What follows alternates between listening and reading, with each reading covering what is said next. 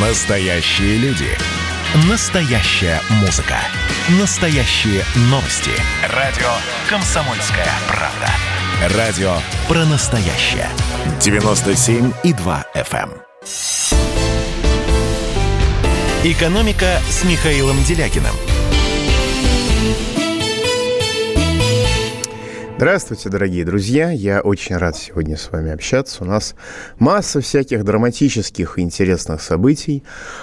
Но начнем, как обычно, с голосования. Я, как вы знаете, разработал пакт нормальности, то есть требования, которые объединяют людей в России и граждан России, не граждан России, в их требованиях к власти. Требования обеспечить жизнь нормальную, также, может быть, и несправедливую, но обеспечить нормальную жизнь, то есть выполнить свои конституционные обязанности. Ну и по пунктам я э, излагаю эти пункты, и э, э, как бы вы, мы с вами голосуем. Я должен сказать, что до сих пор пока еще ни один пункт меньше 94%, по-моему, не набирал.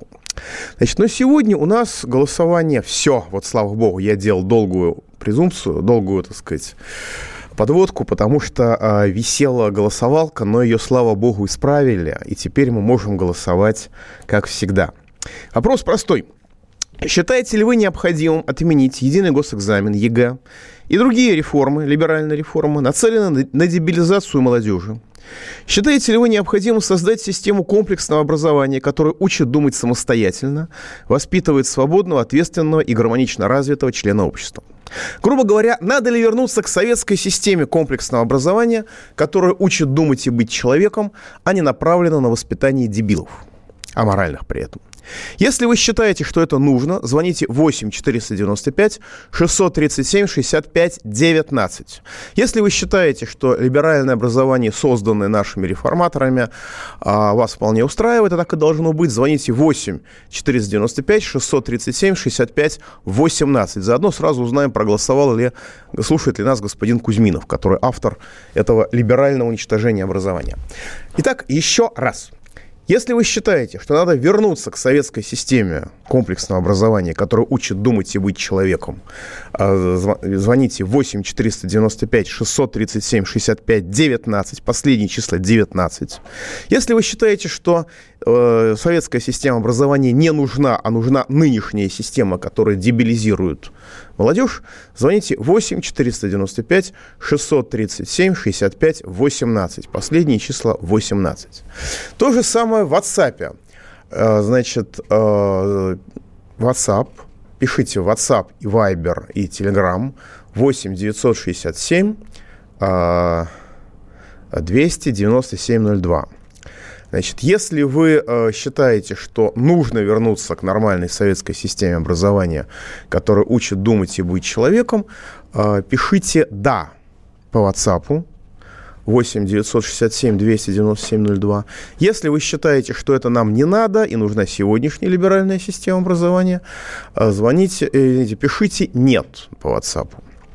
Так, по-моему, я а, рано радовался, и у нас опять зависло голосование, голосовалка, но это мы выясним чуть позже.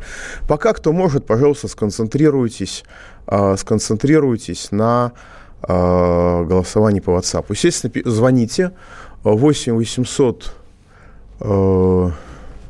просто, просто 200, 200 э, ровно 9702. Да, спасибо большое, мне здесь подсказывают, потому что у нас, как обычно, 10 э, лет лежала в студии бумага, на которой все написано, но, вероятно, нужно сократить количество звонков в прямой эфир, поэтому она больше не лежит.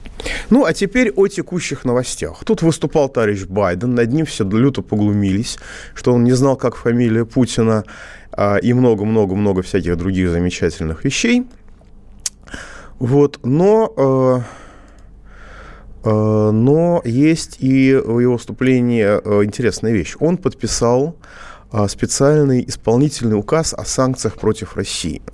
Ну, это такое демонстративное отношение к нашей стране, которое стало на Западе уже нормой. Эй, ты иди сюда, а теперь эй, ты иди отсюда. Надеюсь, что когда-нибудь мы, так сказать, отучим людей так себя вести вот. Треть века национального предательства приучали, но они и приучились. И, в общем, от, отвыкать, когда начнут э, отучать от этого, будет довольно сложно. Но, тем не менее, в этом исполнительном указе о санкциях против России санкции сами по себе никакой роли не играют, они совершенно незначительные, и я бы вообще запретил российскому Минфину, у которого 16 триллионов валяется без движения в бюджете, и в марте было еще резкое увеличение этой суммы, я бы вообще им запретил брать деньги взаймы, потому что как бы у них э, и так денег накоплено совершенно какое-то неимоверное количество. Но, тем не менее, э, в этом указе есть совершенно поразительный по откровенности пассаж, который меня просто шокировал. Мне сложно шокировать, но вот люди, которые писали указ Байдена, я понимаю, что он его даже не читал, даже если он может читать, но там есть совершенно потрясающее положение. Я позволю себе процитировать дословно. «Мы проводим первый в своем роде курс для политиков всего мира по политическим и техническим аспектам публичного приписывания вины в киберинцидентах. То есть администрация США никого не собирается учить, как определять виновных в киберинцидентах. Она прямо, искренне и честно указывает, что ее задача совершенно другая. Ей нужно, ну, она старается всех научить, цитирую дословно, публично приписывать вину. И понятно, что в большинстве случаев вина будет приписываться нам – то есть, по сути, это открытое и, как ни странно для американских политиков, честное объявление нам войны. Правда, пока не кибернетическое, а репутационный, но все равно.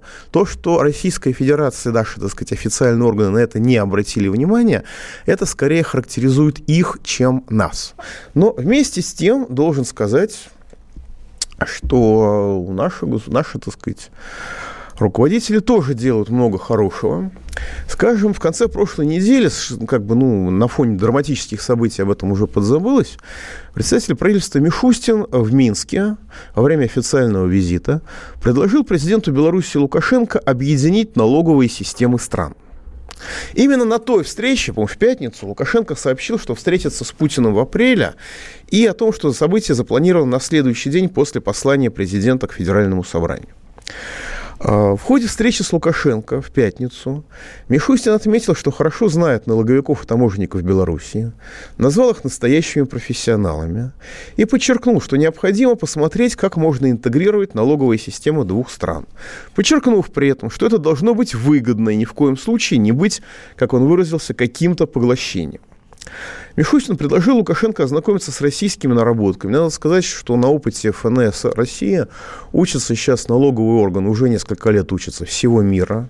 Действительно, это самая передовая структура а, в части сбора налогов.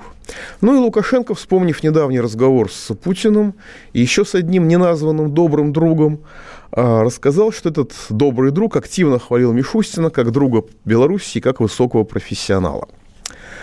Лукашенко при этом даже шутил, что он это и так знает, и что его добрый друг пытался убедить его в том, что он и в чем он и сам убежден.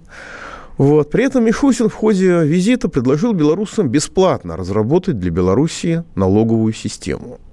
По словам Лукашенко, такое предложение было поручено от президента Путина. А Лукашенко это рассказал так. Он мне говорил, слушай, он у вас профессор, а может быть академик, это о Мишустине. Послушай, как он понимает ту систему, которую он выстрадал. Она нужна будет Белоруссии. Я только благодарен, спрашиваю бесплатно, ну, для Лукашенко главный вопрос. Ответ – бесплатно. Мы готовы искренне и честно обсудить эти проблемы. Дорожная, связ... Дорожная карта, связанная с вопросами налоговой политики, остается одной из семи интеграционных карт, которые пока не согласованы Россией и Белоруссией. Создана по инициативе президентов наших двух стран межправительственная рабочая группа по интеграции. К концу позапрошлого года, как раз к началу коронавируса, подготовила 31 интеграционную дорожную карту. Потом несколько объединили, их стало 28. В результате их согласования стороны не пришли тогда к компромиссу по вопросам нефти и газа и налоговой политики. В конце сентября прошлого года сообщалось, что переговоры возобновлены по дорожным картам. А в конце марта посол Белоруссии в России менее месяца назад Симашко заявил, что согласование оставшихся дорожных карт по интеграции может быть завершено до конца апреля.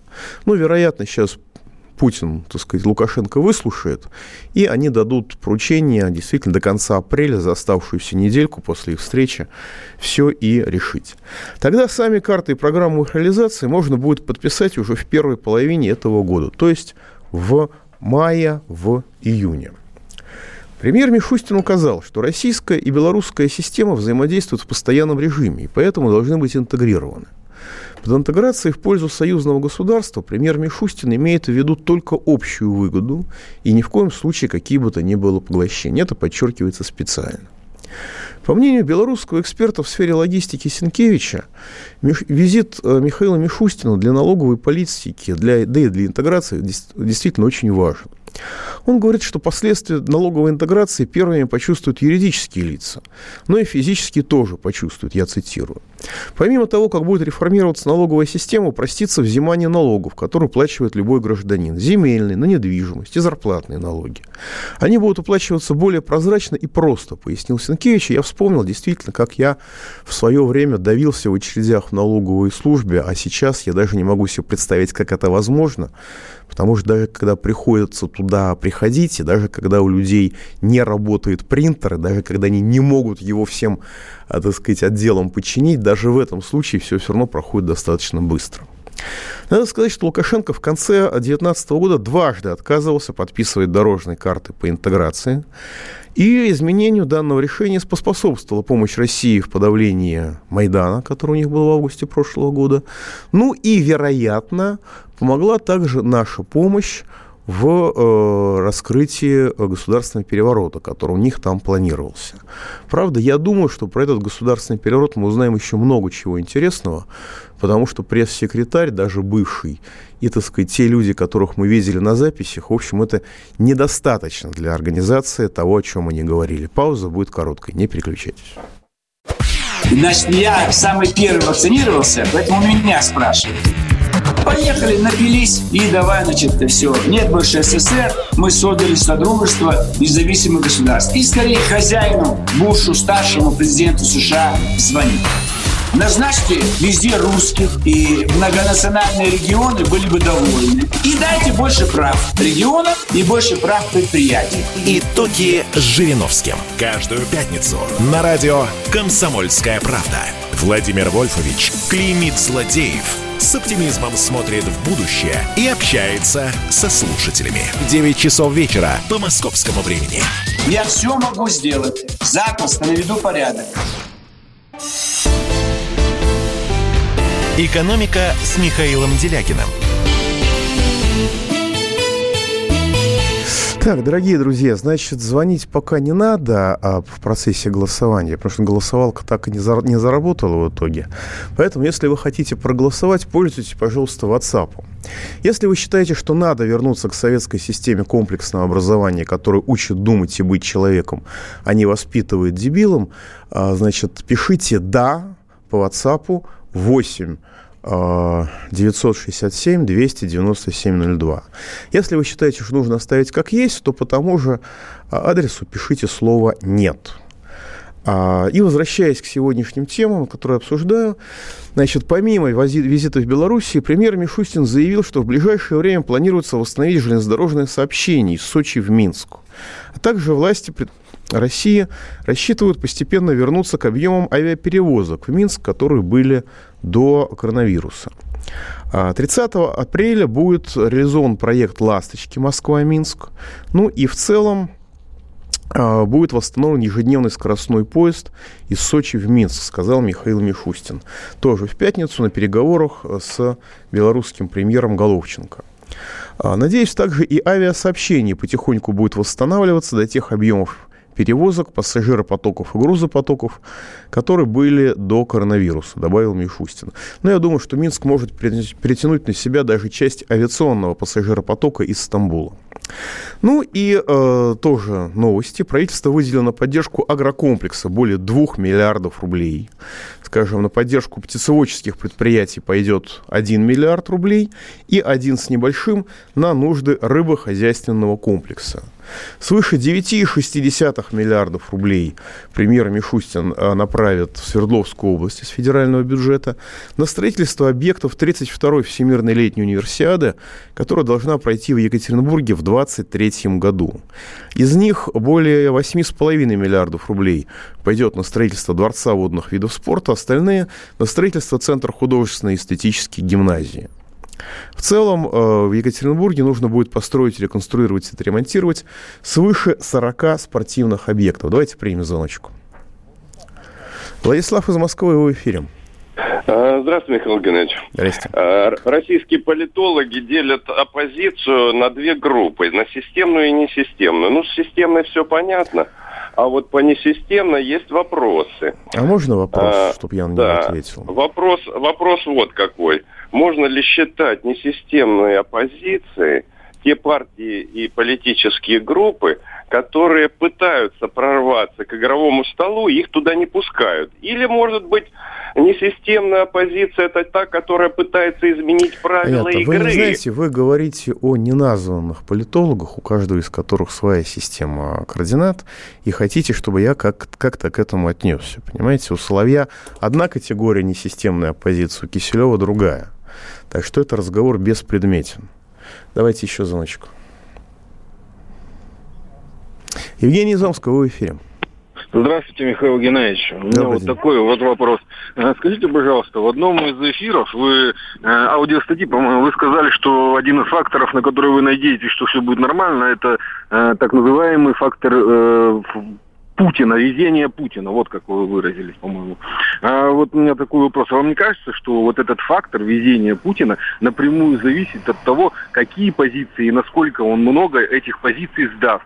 Я имею в виду, она утонула, я имею в виду станция «Мир», ну и много еще чего. Как только у нас что-то сдается, у нас, как правило, возникает фарт Путина. Спасибо. Ну, вообще-то фарт Путина возникает в других ситуациях. Форт Путина возник, возникает как раз, когда Россия не сдает позиции, как раз когда она их, э, наоборот, от, отвоевывает, отвоевывает и отгрызает. Обратите внимание, что когда Россия защищает свои интересы, Запад сразу сдувается, стухает и растворяется в тумане. Скажем, когда мы Крым вернули, могли и Украину вернуть. А вот когда мы от своего отказываемся, когда мы, скажем, отказались от освобождения Украины от фашизма, и в 2014 году, и в 2015 году. Вот тогда на этом фарт заканчивается, выражаясь вашим языком. Давайте еще звоночек. Илья из Москвы, вы в эфире. Добрый вечер, Михаил. Рад вас слышать. Спасибо да. за эфир. У меня к вам такой вопрос. Я, конечно, весь эфир не слушал, может быть, задавали уже вам этот вопрос. Скажите, ожидаете ли вы что-то такого феноменального или интересного, я даже не знаю, как правильно сказать, от выступление, точнее, от послания президента перед Советом Федерации вот, в среду. И если вы что-то ожидаете, что-то такое, то это будет позитивное либо негативное, на ваш взгляд? Я не ожидаю ничего негативного. Я думаю, что будут сказаны замечательные, прекрасные, правдивые слова, которые всем нам очень сильно понравятся, как это обычно бывает при посланиях. Ну, а забудутся они через пару недель или начнут выполняться, это мы увидим так сказать, попозже. Это мы увидим через пару месяцев. Поэтому слова будут правильные, а эмоции, те, кто на них способен испытывать, и кто способен слушать, так сказать, а еще а, руководство наше, там все правильные будут эмоции. А что будет сделано? Ну, знаете, вот когда будет что-то сделано, давайте реагировать на дела, а не на слова. Ну, майские указы президента Российской Федерации. 2012 года. Скоро пройдет 9 лет их саботажа нам рассказывают о том, что они выполнены, что все в порядке, что все восхитительно, 25 миллионов высокотехнологичных рабочих мест и так далее, и так далее, и так далее. Вот, так что давайте дело дождемся. Что вы меня про слова спрашиваете? Слова будут правильные. А будут они иметь значение или не будут, это мы не на этой неделе увидим. Давайте еще звоночек примем. Андрей из Красноярска, в эфире. Андрей из Красноярска. Сорвался далеко к Красноярску. Еще и звонки. Хорошо. Итак, дорогие друзья, значит, я напоминаю, значит, голосование идет по WhatsApp. Это очень хорошо, потому что можно писать бесплатно. 8 800 297 02. Если вы считаете, что надо вернуться к советской системе комплексного образования, которая учит думать и быть человеком, а не воспитывает дебилов, пишите «да». Если вы думаете, что нужно оставить как есть, пишите «нет». Нет, 8079. Делягин не учился в США. Я свое место, когда меня пригласили, отдал Дворковичу. И, в общем, об этом жалею, потому что я был бы более образованным человеком. Ну и Дворкович, может быть, не был бы, с моей точки зрения, потерянным для общества, если бы не съездил на эти курсы. Итак, у нас приближается День Победы, 9 мая. Прошлая большая годовщина прошла, несмотря на коронавирус, хотя и с задержкой парада. Надо, кстати, отметить, что наши военные в прошлый юбилейный год столь снова оказались на фронте, на сей раз на коронавирусном. Трудно переоценить значение действий Минобороны в этом направлении. В условиях разрушения системы здравоохранения гражданского мы увидели возводимые в рекордные сроки госпитали в регионах, в которых наиболее остро нуждалась наша страна. Мы увидели бросок, бросок группировки войск химической и биологической защиты в Италии, самую тяжелую точку европейской пандемии. Причем именно в то самое время, когда Евросоюз начал, так сказать, рассыпаться, страны начали панически закрываться друг от друга, а итальянцев просто спокойно и цинично бросили. Но главным эпизодом прошлогодних торжеств в честь Дня Победы, юбилея Победы, было открытие главного храма вооруженных сил в парке «Патриот» под Москвой. И наша армия, и наше общество получили новую святыню. Уже можно говорить, что храм стал одной из главных духовных и архитектурных достопримечательностей нашей страны. Уже в прошлом году э, по спорам, которые иногда приобретали истерический характер вокруг храма, это было видно.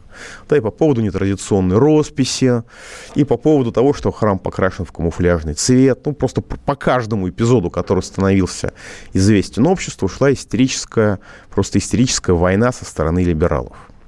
Но история показывает, что как раз те сооружения, вокруг которых возникает такая широкая дискуссия, именно они и становятся в конечном итоге визитной карточкой страны. Моя любимая история – это Эйфелева башня в Париже. Когда ее построили, а, бог ты мой, как бы это была волна негодования. А, Эйфеля призывали вообще выслать из Франции как преступника. Говорилось об уничтожении об уничтожении, э, так сказать, исторического облика Парижа и ландшафтов Парижа. И на самом деле построили Эйфелеву башню годовщин... на всемирную выставку. Там на ней, по-моему, и сименсовские лифты испытывали для демонстрации этих лифтов. А дальше разбирать ее было слишком дорого, и поэтому ее оставили. То есть это не было даже замыслом. И в результате Эйфелева башня стала наиболее узнаваемым символом не только Парижа, но и всей Европы. Вот по восстановлению храма Христа Спасителя тоже было сломано множество копий. А сейчас, когда идешь со стороны Патриаршего моста, возникает ощущение, что это наш Тадж-Махал, по крайней мере, по э, тем же гармоническим пропорциям. Что же касается архитектуры и росписи, церковь – это живой действующий организм. И многие наши архитектурные жемчужины, такие как Исаакиевский и Казанский соборы в Питере, такие как э, церковь, э, храм в Дубровицах, который даже сначала а, осветить не хотели, потому что уж больно он походил на католический храм. Все это очень далеки от тогдашних и от современных канонов. И главное, что храм вооруженных сил, главный храм, остался не только юбилейной святыней, он полноценно вписался в культурную и духовную жизнь и общества, и армии.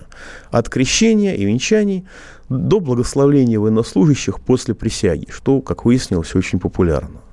В храме регулярно проходят службы, в храме появилась своя поства – 14 июня прошлого года первым, первым крестили малыша-прораба, который фактически не видел отца, пока тот строил храм. А вторым крестили э, сына уполномоченного при президенте по правам ребенка Кузнецовой. С того времени э, след в храме оставили 682 тысячи человек. Всего посетило его более миллиона человек, а 22 июня прошлого года прошло первое венчание. Пауза будет короткой, не переключайтесь. Публицистка, комсомолка и просто красавица Диана Кади с пристрастием допрашивает главных ньюсмейкеров страны. В конце каждого выпуска спорщики заключают пари на главные темы дня. Что получит победитель? Скоро узнаете. Азарт, инсайды, разговоры шепотов и на повышенных тонах. Все это программа «Пари с Дианой Кади». Слушайте каждый вторник в 6 часов вечера по московскому времени на радио «Комсомольская правда». «Экономика» с Михаилом Делякиным. Да, дорогие друзья, вот вы тут пишете, по моей логике, памятник Петру Первому все же полюбим или привыкнем, и не будем бояться проходить мимо него ночью. Но, знаете, вот это мне пишет человек из Нижегородской области. Знаете, может быть, в Нижегородской области и будут бояться проходить мимо Петра Первого, который стоит в Москве. Но в Москве это уже очень давно стало туристическая достопримечательность. На его фоне фотографируются. Народ жутко возмущается, что нельзя пройти к этому памятнику, там, там так сказать, перегоро... перегорожено. Вот, так что все, ну, может быть, и не очень полюбили, но привыкли, и Петр Первый вписался в пейзаж. Вот, а, значит, я повторяю, что у нас идет голосование в WhatsApp, в WhatsApp 8, 8 967 297 02, пишите в WhatsApp. Если вы считаете, что надо вернуться к советской системе комплексного образования, которая учит думать и быть человеком, а не воспитывает дебилов, пишите «да». Если вы считаете, что к ней возвращаться не надо, нужно оставить как есть, пишите «нет». Давайте примем звоночку. Александр с Комсомольска на море. Добрый вечер. Ну, добрый вечер, Михаил Геннадьевич. Вы знаете, у меня такой короткий вопрос. Вот э, сказали поправки Конституции, когда принимали, что все социальные пособия будут индексироваться. А вот пособие по уходу за инвалидом первой группы 1200, как было, так и есть. Ни копейки не добавили. А по уходу за детьми-инвалидами дают 10 тысяч. Вот как так? Ну, вот так. Это ну, называется, ну, не хочется назвать это социальным геноцидом и политикой истребления людей. Но как это назвать по-другому, я, честно говоря, затрудняюсь. Наверное, Минздрав и Минсоцза... Минсоцзащиты имеют какие-то другие мысли на этот счет. Но я напомню, что в федеральном бюджете без движения валяется на 1 апреля, по данным Минфина, более 16 триллионов триллионов рублей. И эти люди рассказывают нам, что нет денег на детей, нет денег на инвалидов, нет денег ни на что. Давайте еще примем звоночку. Николай из Маркса, вы в эфире. Ага. Здравствуйте, Михаил Геннадьевич. Здрасте. Э, да, вот смотрите, вот это, это образование, вот я вот тоже удивляюсь. Когда вот я учился, ну это было начало 60-х, дремучих годов, ну, все было понятно, понимаете? Потом, когда мне дали брата младшего, давай показывай, как уроки, я не мог понять, что, что подсказать. Там вместо... Вот понимаете, два треугольника, они равны, допустим. Нет, там написано, они конгруентны. Может, вы помните это слово. И вот такой... Сейчас с внуками сижу тоже. Вообще непонятно. Третий, пятый класс, я вообще не понимаю саму суть, как решать. Я понимаю задачу, вот как, допустим, вот что, допустим, 22, 4, но как это вот э, словами это вот все обставлено вот этими разными э, понятиями, непонятными. Понятно. Спасибо большое. Действительно, у нас с конца 50-х годов, ну, может быть, с середины 60-х самое позднее, идет непрерывная деградация учебников. Учебники все хуже, хуже, хуже, хуже и хуже. И это отражает не только процесс деградации интеллигенции, но и изменение функционала государства, которому все меньше нужны умные люди. А с ЕГЭ, насколько я могу судить, государство просто приняло решение по дебилизации общества. Системной, комплексной, всеобъемлющей. И она сейчас осуществляется. Когда мы смотрим на некоторых руководителей а, тех или иных ведомств, тех или иных регионов, ну, мы, возникает ощущение, что дебилизация комплекса началась раньше, чем а, введение ЕГЭ. Но возвращаюсь к... Да, давайте еще звоночек примем. Еще Антона с Хабаровска, вы в эфире. Здравствуйте, Михаил Геннадьевич. Здрасте. У меня такой вопрос. Вот, складывается впечатление, что, ну, скажем так, большая часть нашей элиты, а может быть даже больше, она достаточно прозападная. А вопрос такой, а если в нашей стране России, ну, скажем так, антизападная элита, какую идеологию она исповедует? Ну, знаете, я знаю некоторых людей, которые находятся в системе госуправления и при этом являются патриотами. То есть не русофобами, не прозападниками, не либерастами, а вот действительно патриотами. Но я думаю, нашу элиту очень хорошо характеризует то, что я не могу назвать ни одной, ни одного из этих людей. Потому что тем самым я их подставлю, и если их и не уволят на месте, то у них могут быть очень серьезные неприятности из-за этого. Так что в целом идеология у них разная. Есть люди советские, есть люди, которые ориентированы, как выразился, э, так сказать, у нас главный цифровизатор страны. Наша задача, это, наш идеал – это Россия Николая II. Ну, мне сложно это трактовать иначе, как наша задача довести, дело, довести, страну до революции и до дворцового переворота, но, тем не менее, они в это вкладывают какой-то иной смысл. То есть там тоже все, все не очень просто, не очень однозначно, но люди, которые являются патриотами нашей Родины, в руководстве, безусловно, есть. Точно так же, безусловно, и то, что они не имеют никакого доступа к реальной политике в сфере а, социально-экономической, в сфере культурной и во многие в сфере образовательной и так далее. Возвращаясь к главному храму Вооруженных сил Российской Федерации. Просто я сказал, что 22 июня прошло первое венчание в день начала войны. Но какое это было венчание? А, венчание прошли люди, которые жили вместе 58 лет. 82-летний а, блокадник и его супруга, 83-летний ветеран труда. И с того времени там венчалось уже больше 30 человек. С ноября 2020 года воинские части московского гарнизона принимают присягу на Соборной площади главного храма.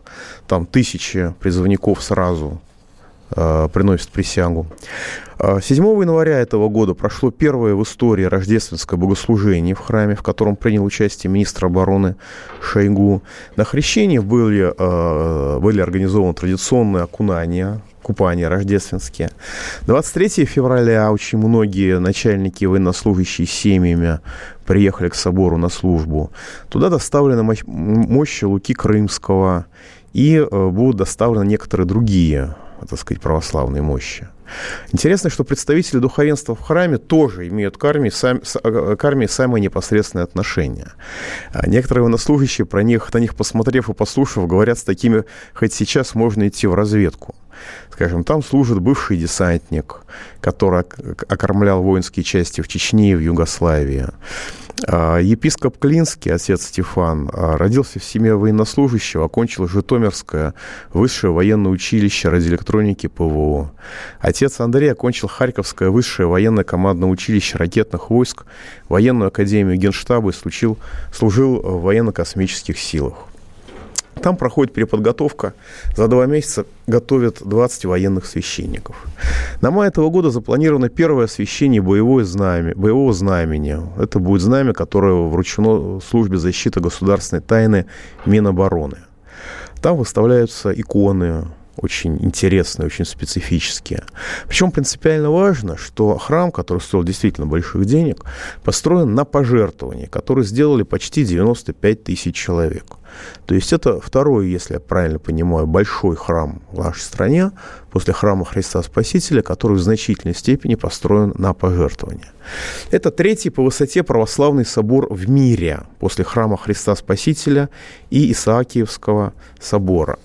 Э, люди, которые приходят, в том числе не только помолиться, но и просто посмотреть, потому что это огромный, по сути дела, музейный комплекс, вот. А люди оставляют совершенно потрясающие, совершенно трогательные, так сказать, впечатления. Там очень хорошие экскурсоводы. Там очень много всякого символизма. Там высота храма 96 метров в честь 960 года, когда родился великий князь Владимир, который крестил Русь. Купол верхнего храма в форме шлема князя Александра Невского. Высота малого купола 14 метров 18 сантиметров в честь 1418 дней а, Великой Отечественной войны. Восемь окон, которые символизируют 8 мая. Ну, просто у нас было 9, потому что у нас уже наступил следующий день, а в Европе был еще прошлый день. И так далее, и так далее. Очень хорошие экскурсоводы, к которым можно свободно присоединиться. Очень трогательные слова людей, которые... Я очень много так сказать, просмотрел все в соцсетях, и я был потрясен практическим отсутствием негативных отзывов. Более того, многие люди специально подчеркивают, что в этом храме нет агрессии, с которой иногда люди сталкиваются в некоторых других местах. То есть никто не, не, не пристает к девушкам, если они пришли в брюках. Никто не пристает к простоволосым людям. Знаете, как иногда вы свечку в храме поставили, тут же налетает какая-то куча людей, прямо у вас чуть не из руки эту свечку обламывают, еще на вас и шипят. Вот это вот, э, так сказать, как бы сказать, помягче, этой агрессии, которая очень многих людей отваживает от православия, в главном храме вооруженных сил нет. Это открытое совершенно место. Очень, много очень интересных э, вещей, которые без экскурсовода вы просто не заметите. Скажем, икона «Спас нерукотворно» написана по старинным технологиям на деревянных досках из рудийного лафета чугунной пушки, которая участвовала в Полтавской битве. А с тыльной стороны есть специальное стеклянное окошко, чтобы посмотреть и увидеть, что доски, которые от этой пушки, на которой написана икона, скреплены часть, частями автоматической винтовки Токарева 44 года выпуска. То есть это действительно безумно интересный, открытый и очень дружественный, ну, не могу сказать, конечно, музейный, но культурно-познавательный и религиозный комплекс. То есть это идеал того, каким должна быть современный, так сказать, собор и какой, какой должна быть на самом деле современная церковь. Там один из посетителей, например, сказал, что я приехал, у меня прям возникло желание разбить здесь палатку и просто здесь пожить, подышать этим воздухом и походить. То есть это церковь будущего, насколько я могу судить. Ну, по крайней мере, как мне хотелось бы надеяться. Пауза будет короткой. Давайте не будем растекаться мыслью. Единственный человек, который может зажигательно рассказывать про банковский сектор и потребительскую корзину – рок-звезда от мира экономики Никита Кричевский. Ну, мы, конечно, все понимаем, у нас рекордный урожай, у нас же миллиард есть, мы этим гордимся. А хлеб закупали за границей. В 2003 году Борис Абрамович предлагал мне стать папой римским. Я отказался. Он разбирается в мировых трендах, строит прогнозы и знает, что надо делать. У меня есть встречное предложение. Если вы нам намекаете, мол, вы там смотрите, да, так вы национализируете эти холдинги. Какие проблемы? По средам в 17.00 по Москве. «Экономика» с Никитой Кричевским. На радио «Комсомольская правда». Я буду резок, я буду краток, я буду четок. «Экономика» с Михаилом Делякиным. Да, дорогие друзья, как вы, надеюсь, заметили, у нас сегодня хорошие новости, потому что вы меня заклевали за критиканство, недостаточно дружеское отношение к «Единой России», а, к правящим органам и всему, всему остальному. Значит, мы подвели итоги голоса, подводим итоги голосования. А, жалкое ничтожное меньшинство отщепенцы, которые не имеют никакого, никакого влияния в нашем, в, нашем, в нашем государстве, 97% считают, что необходимо вернуться к советской системе комплексного образования, которая учит думать и быть человеком, а не воспитывает дебилов. Абсолютное все подавляющее, всеохватывающее большинство, которое определяет государственную политику, 3% с ними не согласны. Ну, вот так вот примерно и, и есть. А, ну и сегодня, на самом деле, хорошая новость. Я решил так сказать, поставить на вас эксперимент, что получится. А, мы все слышали о том, что наши фигуристы замечательно выступили на чемпионате мира. Естественно, смотреть, поскольку там без флага, без гимна, без формы, это не особо интересно, и не все смотрели. Но впервые в истории сборная России выиграла командный чемпионат мира по фигурному катанию. За 8 видов программы э, российская сборная набрала 125 баллов, что является абсолютным рекордом этого турнира. На втором месте американцы 110 очков и хозяева японцы третьи со 107 баллами. Я невольно подумал, может быть, освобождение от нынешней российской символики сыграло свою роль в этой выдающейся победе. А может быть, все-таки наш флаг не триколор, который в Российской империи был торговым флагом, а потом и вовсе, так сказать, в 20 веке себя не, не, не очень хорошо, так сказать, зарекомендовал. Может быть, нам все-таки выступать, стоит выступать под красным флагом, и для этого, так сказать, начать воссоединение Советского Союза. Но это так, гипотеза. Специалисты по радиоэлектронной борьбе Южного военного округа впервые применили новейший комплекс «Поле-21» в системе разведывательно-ударного контура. Непроницаемый купол контролирует воздушное пространство в радиусе свыше 50 километров, полностью подавляя сигналы всех спутниковых каналов американского GPS, китайского Байду и европейского Галилео.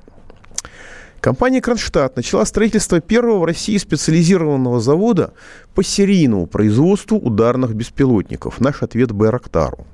Предприятие обеспечивает постоянной работой более полутора тысяч человек и будет ежегодно направлять в бюджет свыше 900 миллионов рублей налогов. Общая площадь завода 45 тысяч квадратных метров. Учитывая как бы э, сложность и миниатюрность современных технологий, это производит очень сильное впечатление. Я бы, конечно, предпочел бы узнать, сколько беспилотников будет делаться в год, а не сколько налогов с них будет платиться. Но это, вероятно, является секретом. Компания «Зала Аэро», которая входит в концерн «Калашников», разработала первый российский беспилотный летательный аппарат «Квадрокоптер», неуязвимый для средств радиоэлектронной борьбы. Он летает в течение 40 минут на 5 километров, может оснащаться видеокамерой и тепловизором, но будем надеяться, что через некоторое время будет оснащаться гранатометом. В ходе арктической экспедиции военно-морской флот России протестировал камеру коротковолнового инфракрасного диапазона «СВИР» производства холдинга «Швабе». Не нужно э, обманываться красивым именем. Это холдинг назван в честь одного из немцев, который работал в России, оставил след нашей промышленности. Это часть э, концерна, э, часть корпорации «Ростехнология». «СВИР-камера» работает в круглосуточном режиме при плохой освещенности в экстремально климатических условиях. А спектр, в котором она работает, позволяет видеть камуфлирующие покрытия и обнаруживать замаскированные объекты. Центр генетических исследований разработал вакцинные штампы, которые адаптированы с использованием генетических технологий для массового производства вакцин, в результате чего создана первая в мире субъединичная вакцина против чумы. Специфика субъединичных вакцин в том, что используются только фрагменты вируса или бактерий, которые иммунитет должен распознать. Они не содержат цельных микроорганизмов или безопасных вирусов. То есть первая в мире вакцина против чумы – это очень круто. Специалисты Чепецкого механического завода, который входит в Росатом, разработали способ переработки эвдиолитового концентрата, который является источником сырья для производства редких и редкоземельных металлов. Технология отработана в лабораторных условиях, проведены испытания на опытно-промышленной установке. Ждем, что называется, в серию.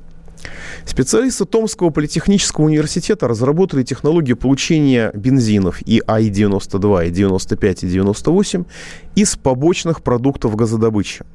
Для переработки не нужны водородосодержащий газ и особая подготовка сырья, что позволяет производить топливо даже на совсем небольших заводах. Наконец, в Курской области начато строительство второй очереди маслоэкстракционного завода, которое позволит увеличить мощность переработки вдвое, до 2 миллионов тонн масла в год. Это будет крупнейшее в Европе предприятие подобного рода. В первую очередь завода планируется запустить уже в третьем квартале этого года.